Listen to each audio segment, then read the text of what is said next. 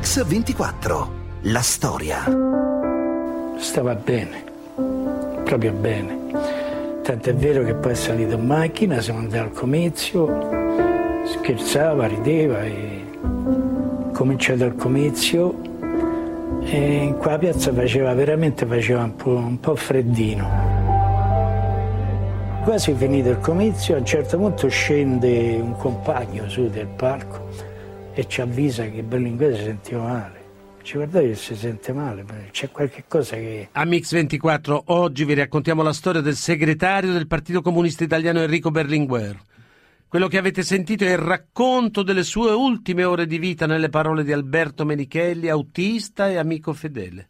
Oggi vogliamo ripercorrere le tappe fondamentali del percorso umano e politico di Berlinguer, a cominciare dal discorso che pronunciò a Mosca nel 77, nel sessantesimo anniversario della Rivoluzione d'ottobre.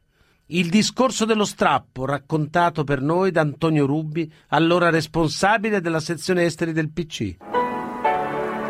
Per festeggiare il glorioso anniversario sono giunti a Mosca numerosi ospiti da tutte le 15 repubbliche della nostra sterminata patria.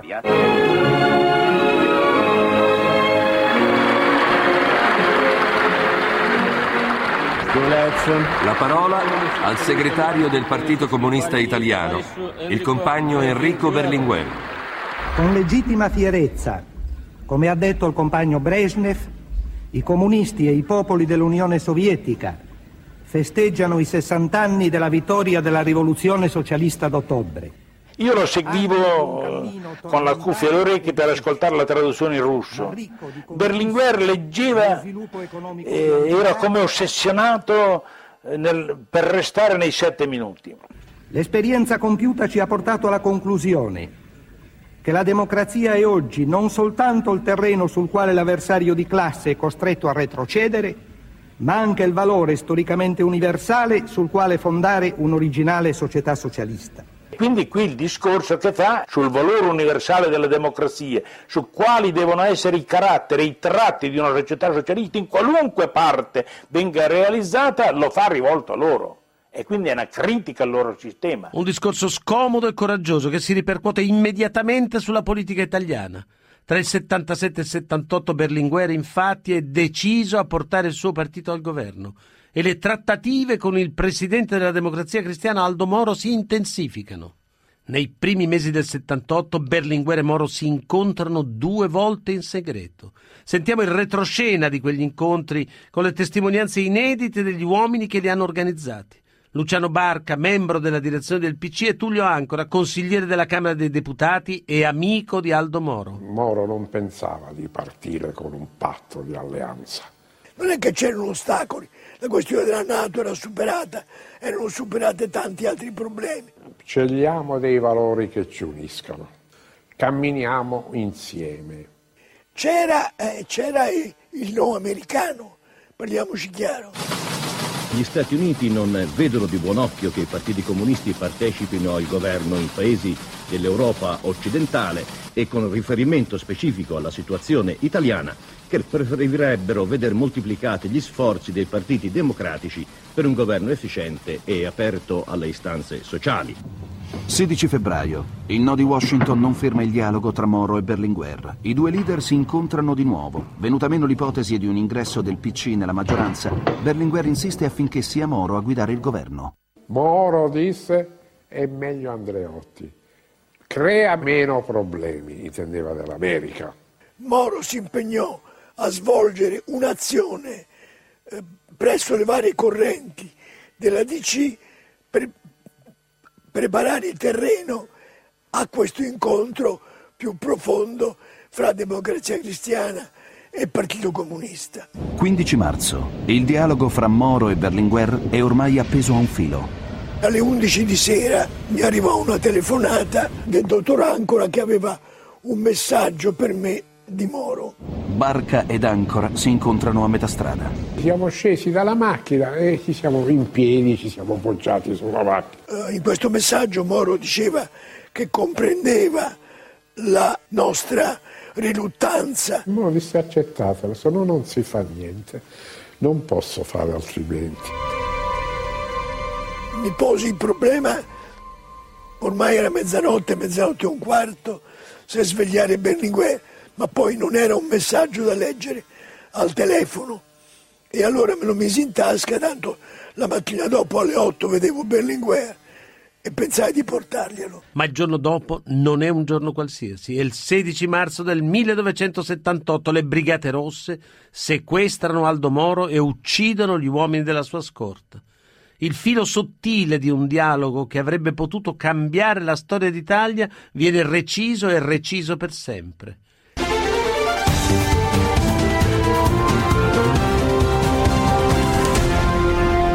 Mix 24. La storia. Rieccoci su Radio 24 dove stiamo raccontando la storia di Enrico Berlinguer che insieme ad Aldo Moro tentò la via del dialogo tra il PC e la DC. Ma il sequestro di Via Fani interrompe questo percorso e rappresenta per Berlinguer la fine di un progetto politico portato avanti con coraggio. Un coraggio che il segretario del PC mostra per tutta la vita nel suo ruolo pubblico, ma anche in privato, come ci raccontano la figlia Maria e lo stesso Berlinguer in un'unica intervista rilasciata a Mixer nel 1983.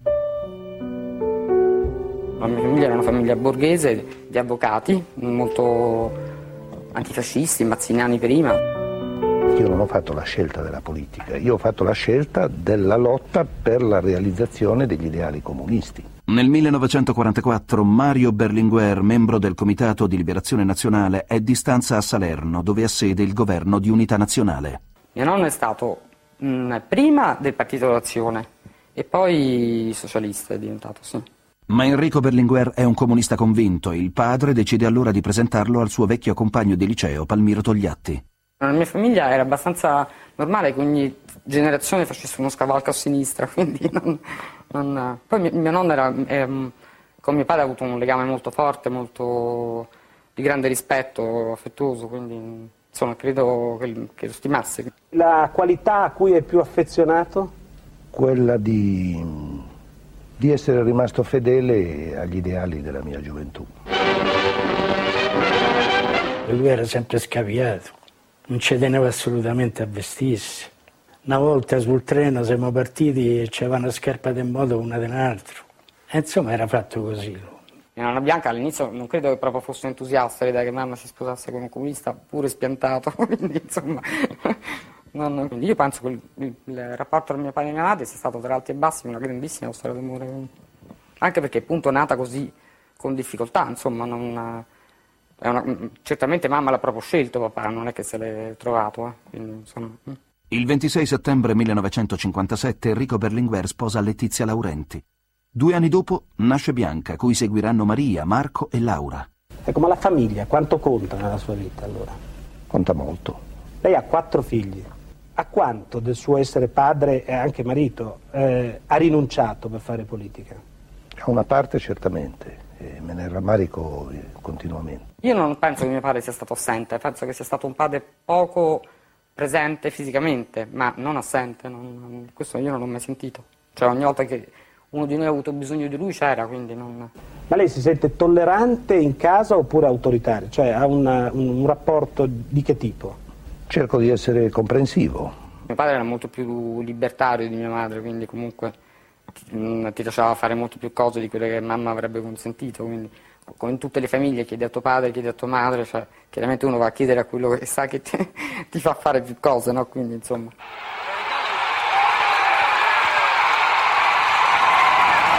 Berlinguer, ma qual è eh, il suo peggior difetto? Forse una certa spigolosità del carattere.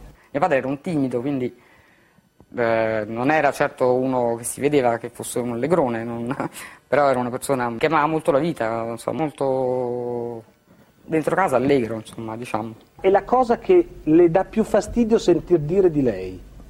Che, che sarei triste, perché non è vero. Siamo ormai nel 1968, un anno di svolta per l'Italia, per il Partito Comunista Italiano e per Berlinguer che deve affrontare la repressione della primavera di Praga, la radiazione del gruppo del manifesto e la contestazione studentesca.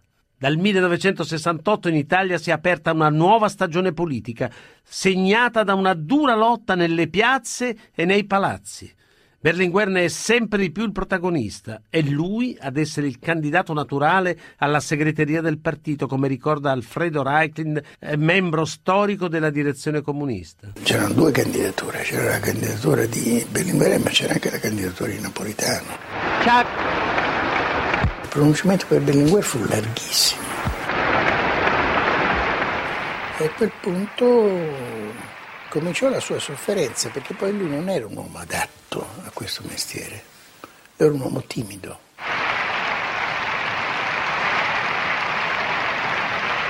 A lui gli prendeva un blocco lo stomaco e quando andavamo al comizio io mi dovevo, guarda, c'ho la fiaschetta qua dentro la fiaschetta da whisky allungato con l'acqua. Gli mettevo il bicchiere lì e allora potevo andare avanti, se no si bloccava completamente. Perché era timidissimo Berlinguer. Compagni. Una persona psicologicamente e fisicamente fatta per fare il bibliotecario. È andato a scegliere il mestiere più folle rispetto e però eh, eh, l'ha assunto, qui c'è un elemento stranissimo, lui l'ha assunto come una missione, quasi una cosa religiosa. Una missione quasi religiosa, è questo lo spirito con cui Enrico Berlinguer si accinge a svolgere il suo ruolo di segretario del Partito Comunista. Ma l'Italia dei primi anni 70 è un paese in forte difficoltà. I governi democristiani sono incapaci di fronteggiare la crisi economica e la strategia della tensione con le sue bombe mette a rischio la tenuta della democrazia. Berlinguer allora elabora una nuova strategia per il PC e per il paese. A ricordarlo sono i suoi compagni di partito, Alfredo Reiklin, Luciano Barca, Aldo Tortorella. 28 settembre 1973. Due settimane dopo il golpe militare che in Cile ha rovesciato il governo del socialista Allende, Berlinguer pubblica il primo di tre lunghi articoli sul periodico Rinascita. Il timore che ci potesse essere un rigurgito reazionario era molto forte. Ad aggravare l'instabilità del quadro politico italiano si aggiunge la crisi economica. Noi stiamo parlando di un'Italia colpita da una crisi economica grave l'inflazione è arrivata al 22%. Per evitare il peggio, prosegue Berlinguer, occorre una collaborazione tra le grandi correnti popolare, comunista, socialista e cattolica, ovvero un nuovo grande compromesso storico tra le forze che raccolgono e rappresentano la grande maggioranza del popolo italiano. Non per stare uniti per sempre, al contrario, per creare la situazione della normalizzazione, in cui se vincevano i comunisti non era i cosacchi che si abberavano in piazza San Pietro e se vincevano i democristiani non era la vittoria del fascismo. Una strategia di ampio respiro, non il semplice accordo fra la democrazia cristiana e il Partito Comunista. Questo è il compromesso storico, la sfida lanciata da Berlinguer al paese per uscire da una crisi profonda.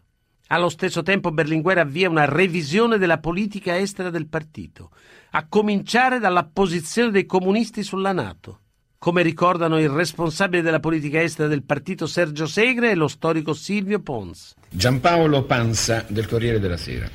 Onorevole Berlinguer, la mia domanda è questa. È vero che voi contate anche sulla Nato per restare autonomi da Mosca? È vero che vi sentite più sicuri in questa parte del mondo?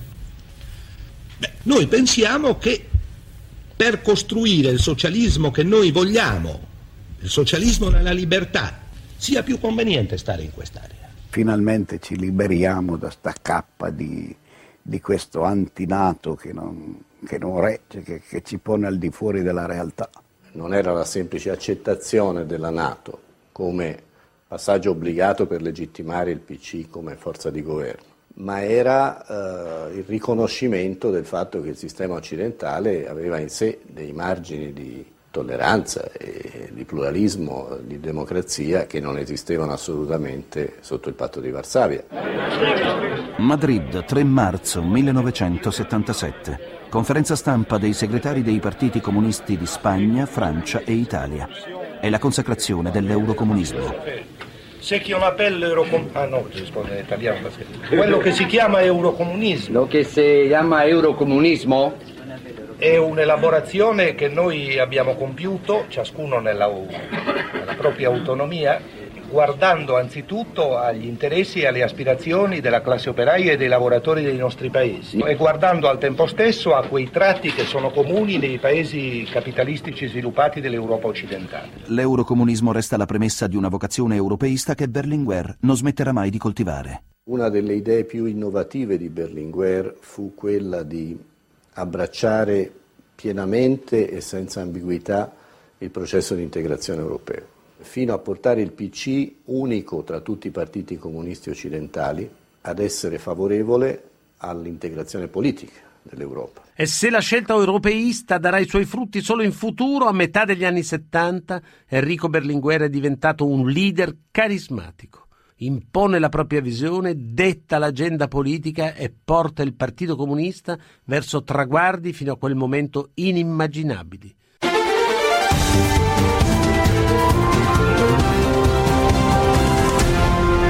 Mix 24. La storia. Qui a Radio 24 riprendiamo la storia di Enrico Berlinguer. Siamo nel giugno del 75. Le elezioni amministrative fanno segnare al Partito Comunista Italiano un successo, un successo senza precedenti. Berlinguer ormai un leader straordinariamente popolare. Così il ricordo dell'amico e autista Alberto Menichelli e poi Alfredo Rachin, compagno di partito. In qualsiasi posto noi si andava creava un entusiasmo, un affetto proprio tutto particolare. Gli si buttavano addosso proprio per salutarlo, per toccarlo. Il passato del Partito Comunista Italiano può far paura soltanto ai corrotti e ai prepotenti che esistono nel nostro paese. Berlinguer, suo malgrado, si proietta al di là del partito, diventa un leader di massa. 20 giugno 1976, al termine di una campagna elettorale combattuta e serrata, l'attesa per il risultato delle politiche si fa spasmodica. Di ora in ora cresce la folla davanti alle botteghe oscure. I primi risultati arrivano alle 3 del pomeriggio. Un'ora dopo è già visibile la tendenza di fondo. L'avanzata dei comunisti. Il generale spostamento a sinistra dell'elettorato. Il PC tocca quota 34,4%, è il suo massimo storico. Ma per lei cos'è il potere? Il potere è uno strumento insufficiente ma necessario per realizzare gli ideali in cui credo io e in cui credono i miei compagni. Ecco, ma a lei cosa piace invece di più del potere? Piace la possibilità di far avanzare la realizzazione di questi ideali. E di meno? Parlando non soltanto a titolo personale, ma parlando come segretario del Partito Comunista, mi dispiace che il nostro potere sia ancora insufficiente per la realizzazione dei nostri obiettivi. Berlinguer ha portato il PC al suo massimo storico con oltre 12 milioni di voti. La democrazia cristiana è ancora il primo partito italiano, ma adesso e per la prima volta è insidiata da un'opposizione, quella comunista che preme per entrare nel governo si apre ufficialmente la questione comunista. Nel giugno del 76 a Dorado Beach in Porto Rico, al vertice tra i paesi più industrializzati del mondo, si discute il caso Italia. La crescita del PC preoccupa il segretario di Stato americano Henry Kissinger, a confermarlo Silvio Ponce e Antonio Rubbi. Questa preoccupazione in una certa misura accomunava in quel momento eh, Kissinger ai sovietici, perché anche i sovietici avevano la stessa preoccupazione che il PC diventasse una mina vagante incontrollabile rispetto al disegno di una distensione conservatrice, cioè di un dialogo tra le superpotenze che mirava non a cambiare o attenuare la divisione dell'Europa, ma invece a confermare lo status quo. Venimmo a sapere anche che persino Moro e Rumor, che erano presenti a questo vertice, erano stati tenuti all'oscuro di certe discussioni, anche perché lì si trattava di discutere, credo, un piano di aiuti all'Italia anche, dove il PC Dopo poi le elezioni del 75 e quelle del 76 addirittura era arrivato ad avere più di un terzo del corpo elettorale con sé, quindi secondo loro rappresentava una minaccia. A preoccupare davvero Berlinguer invece è lo stallo politico seguito alle elezioni del 20 giugno. Ci sono due vincitori, la DC e il Partito Comunista. E da allora questi due vincitori dovevano trovare una forma di coesistenza. 10 agosto 1976. La via d'uscita dall'impasse è un governo di solidarietà nazionale presieduto da Andreotti e sorretto dall'astensione decisiva del Partito Comunista. Onorevole, io credo che ci sia oggi nel Paese una parte consistente del vostro elettorato che vi giudica troppo arrendevoli nei confronti della democrazia cristiana, diventati un partito d'ordine, un partito di fiancheggiamento del governo. Io non credo che si possa parlare di arrendevolezza del Partito Comunista. Noi siamo critici e lo siamo ogni giorno siamo anche un partito responsabile.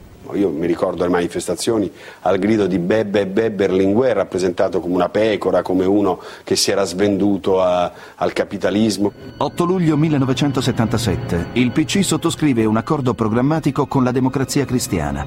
Per i comunisti è un altro passo verso il governo del paese. Dietro quella firma la regia abile e discreta di Berlinguer e Moro. Solo aver proposto questo al paese, solo aver detto usciamo dallo schema amici e nemici, costruiamo una fase dentro la quale ci possa essere la costruzione delle condizioni per un'alternanza. Solo questo era un fatto culturalmente e politicamente straordinario.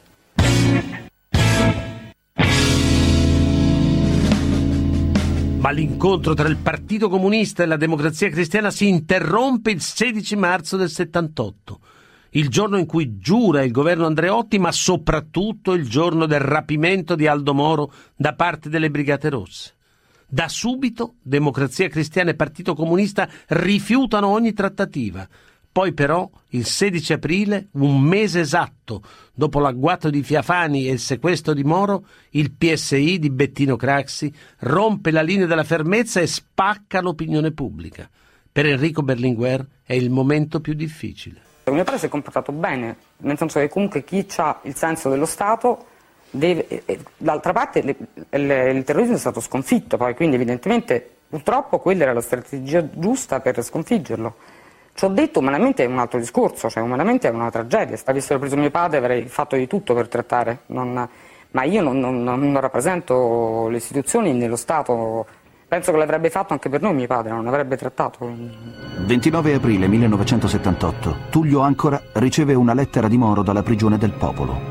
La lettera diceva, caro Tullio, dopo la lunga marcia ricevo dai comunisti la condanna a morte.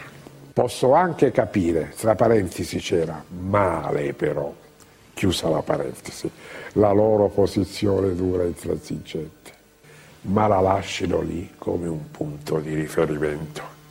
Vai e non ne facciano questione di quadro politico, che ora dovrebbe essere ridisegnato.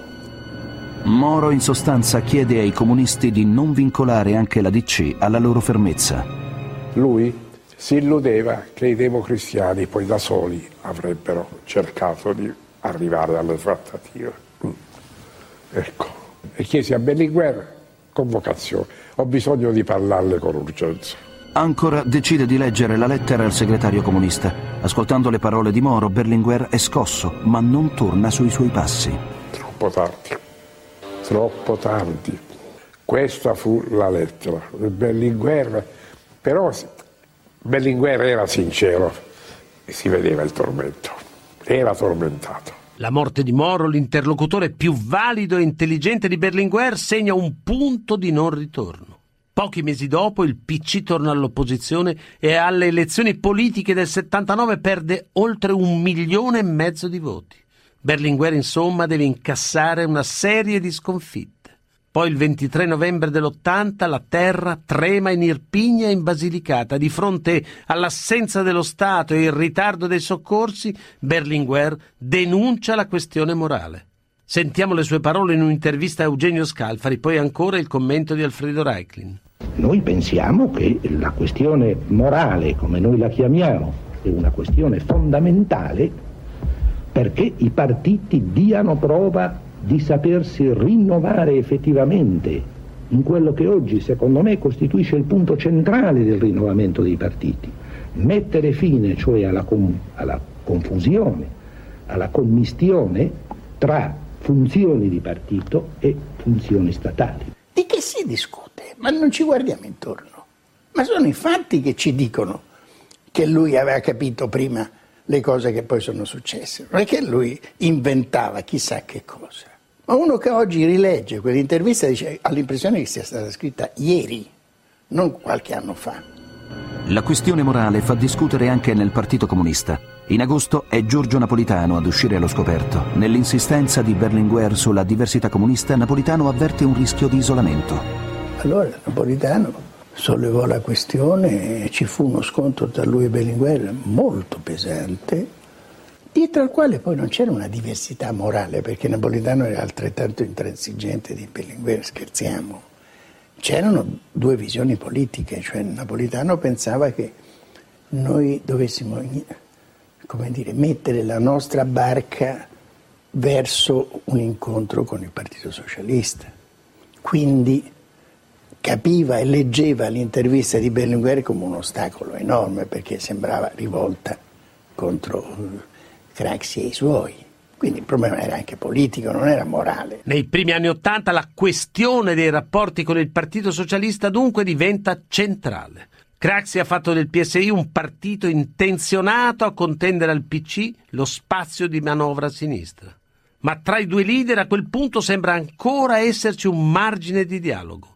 Nel ricordo di Alfredo Reiklin il racconto di un incontro, un incontro riservato tra Craxi e Berlinguer e le Frattocchi, la vecchia scuola del Partito Comunista. Berlinguer insisteva perché Craxi si pronunciasse per l'alleanza organica, strategica con la sinistra. Craxi non è che dicesse la sinistra mi fa schifo, tutt'altro, però diceva guardate siamo prudenti, adesso ci conviene che io, cioè il mio partito, collabori con la democrazia cristiana. Una tappa intermedia potrebbe essere per esempio anche quella che il Partito Comunista e il Partito Socialista restino entrambi per un certo periodo, per il periodo necessario, all'opposizione, per rendere poi più possibile la ecco. lotta per l'alternativa. Qui a Mixer Berlinguer ha proposto al Partito Socialista di stare insieme anche all'opposizione, se, fo- se fosse necessario per costruire l'alternativa. Lei cosa risponde? Ma innanzitutto dell'alternativa di cui parla Berlinguer io penso che non ci siano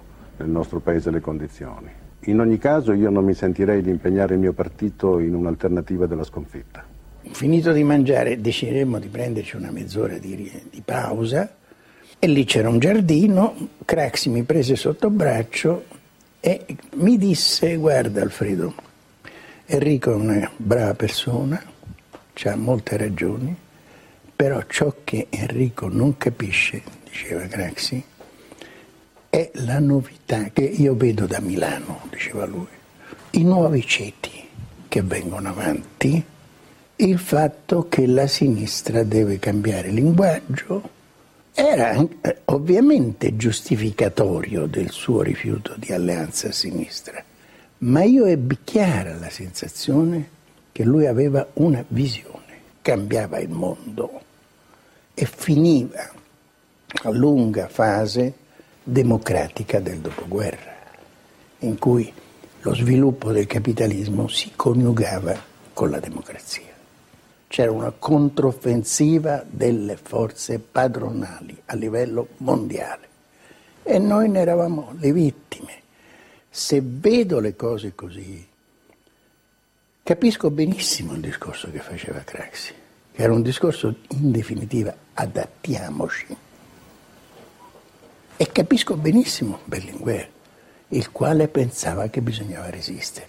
Non era uno moderno e l'altro antico.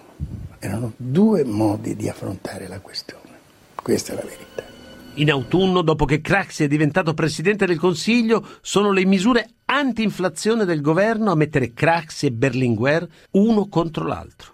Nei mesi successivi il segretario comunista si divide tra la campagna sulla scala mobile e la battaglia elettorale per le europee. Il 7 giugno, ennesima tappa di un tour de force di comizi, Berlinguer arriva a Padova stanco ma di buon umore. Era il momento che dovevamo andare al comizio e l'uno scendeva. Difatti stavamo aspettando nella hall dell'albergo che scendesse per poter andare al comizio e invece non scendeva, allora Datò dice guarda che si sta facendo tardi e valla a chiamare, dire che scenda. Difatti io salgo su in camera ma Berlinguer non c'era.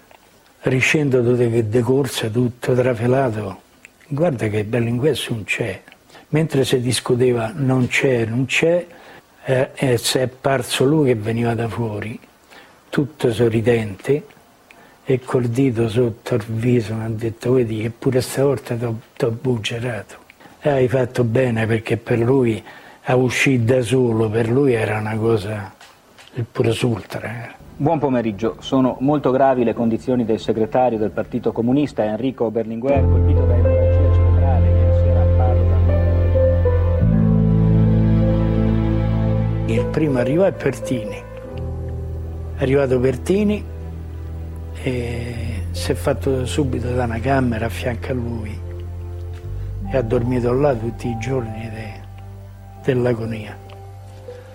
A notte, a notte profonda è arrivata Letizia con Pecchioli, poi è arrivato Giovanni e poi sono arrivati tutti. L'onorevole Enrico Berlinguer è mancato di vivere alle 12.45. La mattina che se, mh, se spostavamo da Padova andare a Mestre a prendere l'aereo presidenziale, una giornata brutta, pioveva, pioviccicava. Siamo partiti da, da Padova e sulla prima macchina hanno fatto come c'è stavo io, Letizia e Giovanni, dietro subito dopo il feretro e da Padova a Mestre, io di preciso non so quanti chilometri sono, però ai lati della strada c'è stata... è difficile dirlo, c'è stato un mare di gente.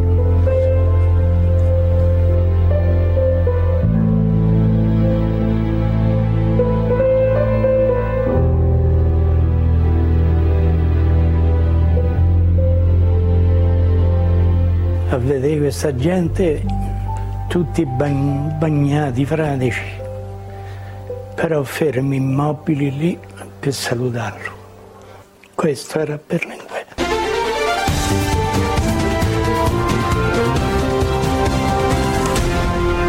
Mix 24. La storia. Emanuele Macaluso, amico di lunga data di Enrico Berlinguer. A 30 anni dalla scomparsa, il ricordo del leader storico del Partito Comunista è ancora vivo. Perché? Io penso che la ragione fondamentale è il fatto che oggi, in questi anni, c'è una miseria della politica.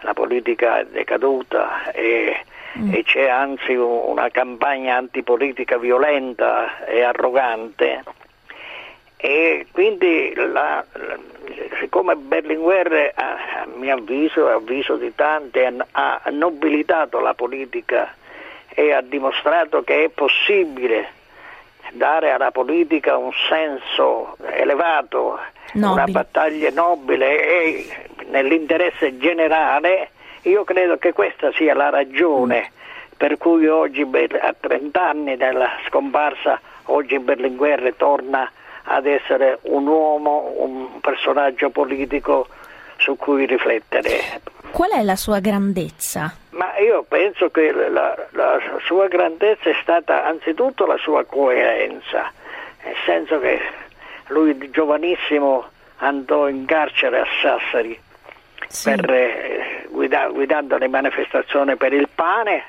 e ha tenuto sempre ferma anche quando ha diretto il, il partito come, come, segretario ha tenuto ferma questa linea di, di, un rapporto forte con il popolo, con, mm. con la gente, con, eh, eh, non dimenticando mai che la politica deve essere fatta per le persone e con le persone.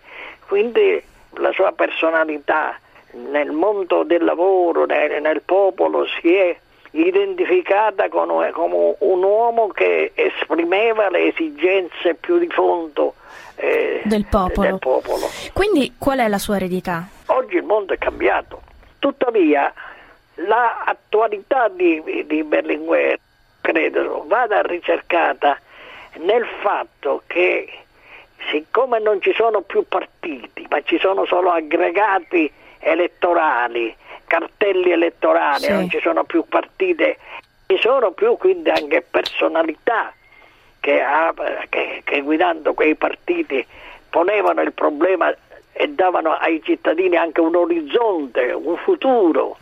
Io credo che questa esigenza, l'esigenza di coordinare la- l'attività quotidiana per risolvere i problemi che, che ci sono e che oggi sono certo diversi e forse molto più acuti che nel passato, ma con una prospettiva del domani, che è quello che manca oggi. Oggi le forze politiche non dicono e non sanno che- dove va la società. Qual è la Manca una visione del futuro, società. questo- Il futuro. Ecco, Berlinguer Riusciva a disegnarlo? disegnava, eh, raccordava sempre l'oggi col domani, Mm. Col fu- col futuro.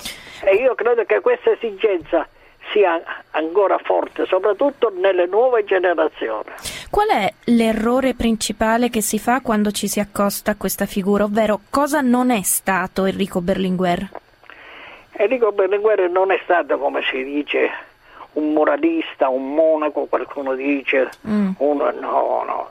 Enrico Berlinguer ha indicato la questione morale come un problema collegato all'esigenza di dare ai partiti che avevano occupato parte delle- di quel terreno che è delle istituzioni di fare un passo indietro per salvare i partiti, perché una democrazia senza partiti, eh, che democrazia è?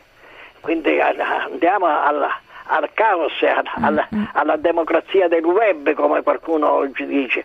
Quindi la- la- la- l'idea che eh, la sua posizione era solo una posizione morale è, è sbagliata, era una, una morale e un'etica rile- eh, necessaria ai partiti per assolvere una funzione, quella funzione eh, che la Costituzione gli assegna come canali per indicare anche ai parlamenti e ai governi le cose, eh, le cose da fare. Sembra un messaggio molto utile per oggi, ma come si può spiegare ad un giovane chi è stato Enrico Berlinguer?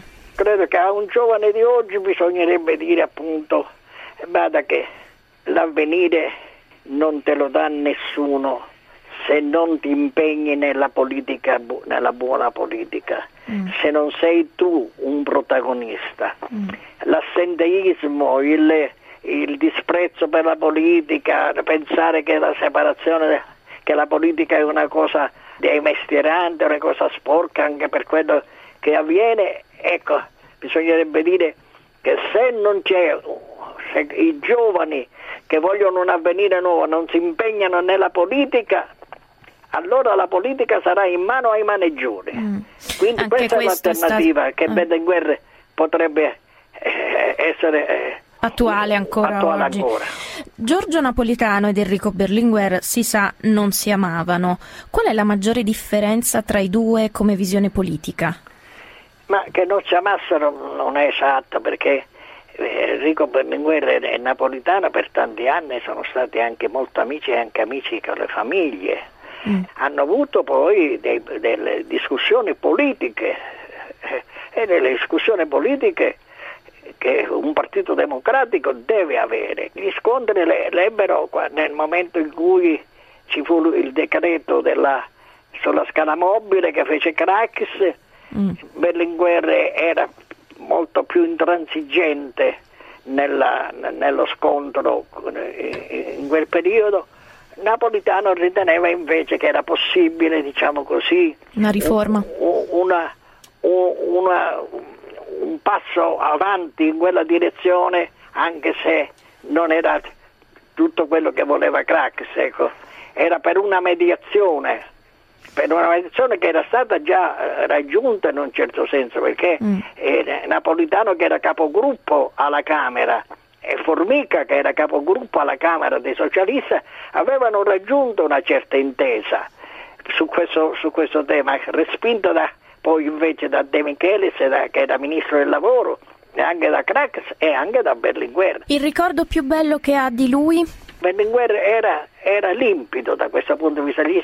Abbiamo avuto discussioni anche con me, ha avuto dei, dei, dei contrasti. Tuttavia, dopo che io avevo avuto polemiche con lui nel 1980, fu lui nell'82 a chiedere alla direzione del partito eh, che decise che io facessi il direttore dell'unità nel mm. momento in cui Crax era diventato anche presidente mm. del Consiglio. Quindi io questa, questo modo di concepire i rapporti, ecco, che non, non c'era mai una, personalismo. Diciamo, un personalismo. Io mm. credo che questo in Berlinguer è stato veramente un esempio. Grazie. Di niente. Corvallis, soluzioni software innovative per banche e assicurazioni. Da 25 anni. Vi ha presentato